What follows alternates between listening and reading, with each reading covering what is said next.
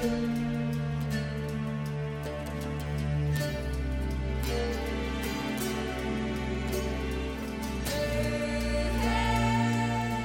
三国新说，品三国故事，悟三国人生。欢迎进入三国新说的语音世界。大家好，我是拉老师。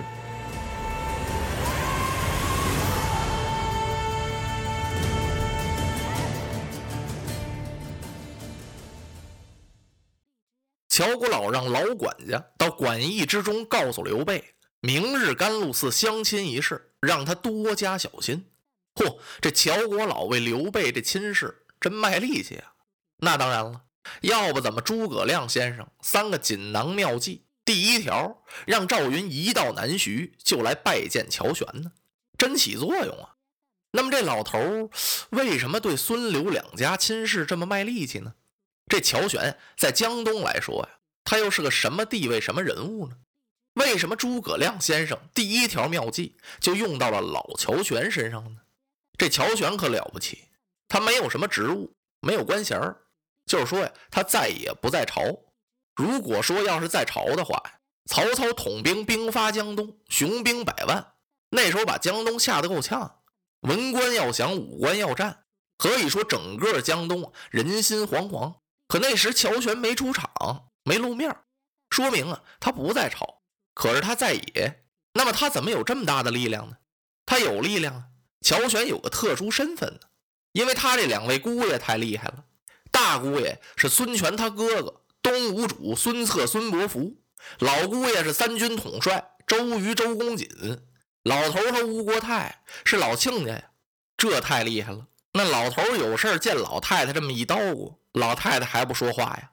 尤其这孙权又是个大孝子，所以老头一说就灵啊。哎，诸葛亮就利用了他这个特殊身份。再说呢，这刘备也会来事儿。他打一见乔玄，就把自己摆到一个学生的位置上，对老头特别尊敬。感情这人一到了年纪啊，就需要别人尊重。老年呢是长者，长者应该受到尊重；年轻人呢，首先应该尊敬老人，这是我国的一个良好风行啊。长者先，幼者后，姜上堂，生必扬啊。刘备一尊敬这位乔国老，国老打心里头往外那么高兴。另外，这老头啊也有个自己的想法，他是怎么想的呢？他觉得刘备这个人呢不错，是当代一位英雄，而且还姓刘。这老头啊有点正统思想，他觉得这汉室天下呀，应该就得让姓刘的做。刘备啊是正宗。假设真的孙刘两家结了亲，刘备驻守在荆州，看住江东的门户，曹操就再也不敢来打江东来了。这次赤壁大战，要不是孙刘联合，根本也打不败曹操。那么再加上这层关系，骨肉至亲呢？你说这两家多近呢？曹操他就不敢正视江东了。那么我江东的黎民百姓呢，也能过个太平安宁的日子。国老基于这么多的想法，他这才积极想把这门亲事促成，特别那么卖力气。现在一听说国泰要在甘露寺相亲，他怕出意外，所以打发人家到驿馆来给刘备送个信儿。刘备这么一听，赶忙把赵云、孙乾找来了，说国泰明天要在甘露寺相看我，这是怎么回事？赵云和孙乾都笑了。主公，这是好事，好事吗？当然了，国泰相看姑爷，这是个大喜的事情啊！啊，四弟啊，不会有什么旁的吗？哎，赵云点了点头。主公啊，我正想要提醒您，好事是好事，不过呀，我们得以备万一呀，得特别加小心。您不去则已，要去，您是外穿锦袍，内套铠甲呀。哎，四弟，你这算说对了。我跟你们商量，就是为这个事。主公您放心，我自有安排。您呢，还得继续收拾。刘备一听，我还怎么收拾啊？赵云一听，得收拾啊。那还得继续理理发，再染染胡须。哎呀，得了，四弟就这样吧。国泰看中就算了，看不中啊也就算了，根本也看不中。不行，这发是非理不可。我来了才几天啊，闲着没事光理发呀。在后汉时期有理发吗？有啊，不过呀，不叫这个名字，叫什么名呢？叫疏通，也是理发的意思。据说在后汉的时候，有一位地方官。有一天呢，他到黎民百姓家去串门这位百姓接待他的时候，披散着头发，怀里抱着一小孩用清水那洗盘子。这官一看就明白了，说他披散着发髻什么意思呀？他这是让我对老百姓进行疏通。清水洗盘子呢，他让我做官要清廉，清似水，明如镜。怀里抱着那小孩呢，那是让我爱民如子啊。从那儿啊，才有了这个理发之说。至于什么时候有的理发馆，嘿，有待考察。赵云呢，就催着这刘备非理发不可，又理了一气。第二天一早吃过早饭，赵云就把这五百军校带出去了。嚯，往馆驿门前一站，是严装待发。赵云顶盔贯甲，罩袍束带，连孙乾先生都把那宝剑挎上了，都安排好了。到内廷把刘备请出来了。你还真别说，赵云这功夫还真不白下。昨晚上这一收拾啊，哎，刘备更年轻了。头发胡子黑乎乎的，头上戴着金冠，身上穿着锦袍，是内衬软甲，身边跟着两个武士，怀中抱着宝剑。赵云特别交代过，告诉这俩人主公走哪儿，你们跟哪儿，寸步不能离开。赵云扶刘备上马，直奔甘露寺，好威武啊！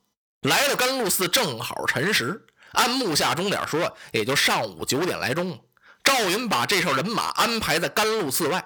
刘备在甘露寺外刚刚下马，就听这庙院里边是法器齐鸣，由方丈带领庙里边的所有僧人接出来了。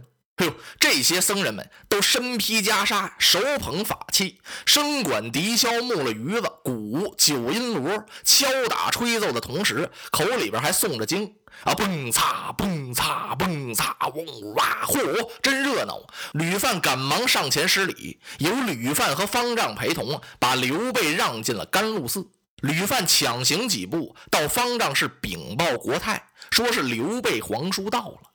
国太让孙权代替自己迎接皇叔。孙权没见过刘备，刘备也没见过孙权，俩人是互相闻名。今儿个这一见面，俩人同时心里头都一愣，怎么回事？互相都很惊异，惊异对方相貌出众，尤其是孙权，还暗暗打了个冷战。刘备一看孙权，身高九尺开外，生的虎背熊腰，是闭目自然，绿眼珠，红胡子，闭眼儿嘛。孙权一看刘备呀，哎呀，久闻其名，未见其面，感情这么威风。见刘备生的是面如冠玉，眉分八彩，目如朗星，鼻如玉柱，口似丹珠，大耳垂纶，海下一部胡须，嚯，黑乎乎的，刚染的。不是说刘备大耳垂肩吗？说他双目能自顾其耳，自己能看见自己的耳朵，哪有那事儿？那也太夸张了。据说刘备的耳朵大，说有福。说刘备双耳垂肩，双手过膝，有帝王之相，纯属迷信瞎说。刘备根本没有那么大的耳朵，他的耳朵比别人大一号倒是不假，双耳垂纶就可以了。双耳垂肩呢，那多寒碜呢！弥勒佛双耳垂肩，那泥儿捏的呀。耳朵大就有福，猪八戒耳朵大能做皇上吗？不过刘备这相貌确实不错，所以使得孙权吃惊。由吕范一指引，两个人互相客气了一番。哎，由孙权领路，把刘备给领进了方丈室，来见国太。刘备一看吴国太，哎呦，这老太太真精神，七十多岁了，满面红光，腰板不塌。刘备不知道，不单这老太太腰板不塌，耳还不聋，眼还不花呢，她是颇得养生之道啊。老国太头戴珠冠，身穿凤袍，刘备赶忙上前施礼呀。这刘备，是真会说话。国太在上，备。这厢有礼。自从孙刘两家联合破曹，多蒙东吴将士用力，才使得刘备平安，江东稳固。被早应前来致谢，由于军务多忙，不得抽身。今日能在甘露寺得会国太辞言，是刘备三生之幸。我祝国太福寿绵长。你看这刘备多会说话呀！这话分怎么说？话到刘备嘴里，说出来之后啊，就那么肉肉头头的，那么好听。说的老国太是不住的点头啊，上下打量刘备。这时候旁边站着那孙权更紧张了。刚才呀，到院里头一见刘备啊，就把孙权紧张的够呛。他倒并不是说刘备这长相长得怎么好看，使得孙权嫉妒害怕，不是。他看他这么年轻，够漂亮，这让我妈看中了可怎么办呢？我的妹妹就完了，我这计策也完了，我的荆州就别要了。所以他为这个担心呢。现在一看母亲，一打量这刘备啊，只见老太太这脸上啊，那笑纹啊，一点一点的推出来了，像开了一朵菊花似的。这老太太呀，越看刘备越高兴，越看越乐，眼睛都眯成一条缝了。孙权心说呀，要完呢。危险！孙权一想，干脆我别等母亲说出话来。他回头看了看，孙权知道这时候贾华已经把三百名刀斧手都埋伏在两厢了。我就趁此机会抓起那茶杯来，啪嚓往地上这么一摔，贾华跳出来，手起刀落，杀死刘备，我好锁还荆州。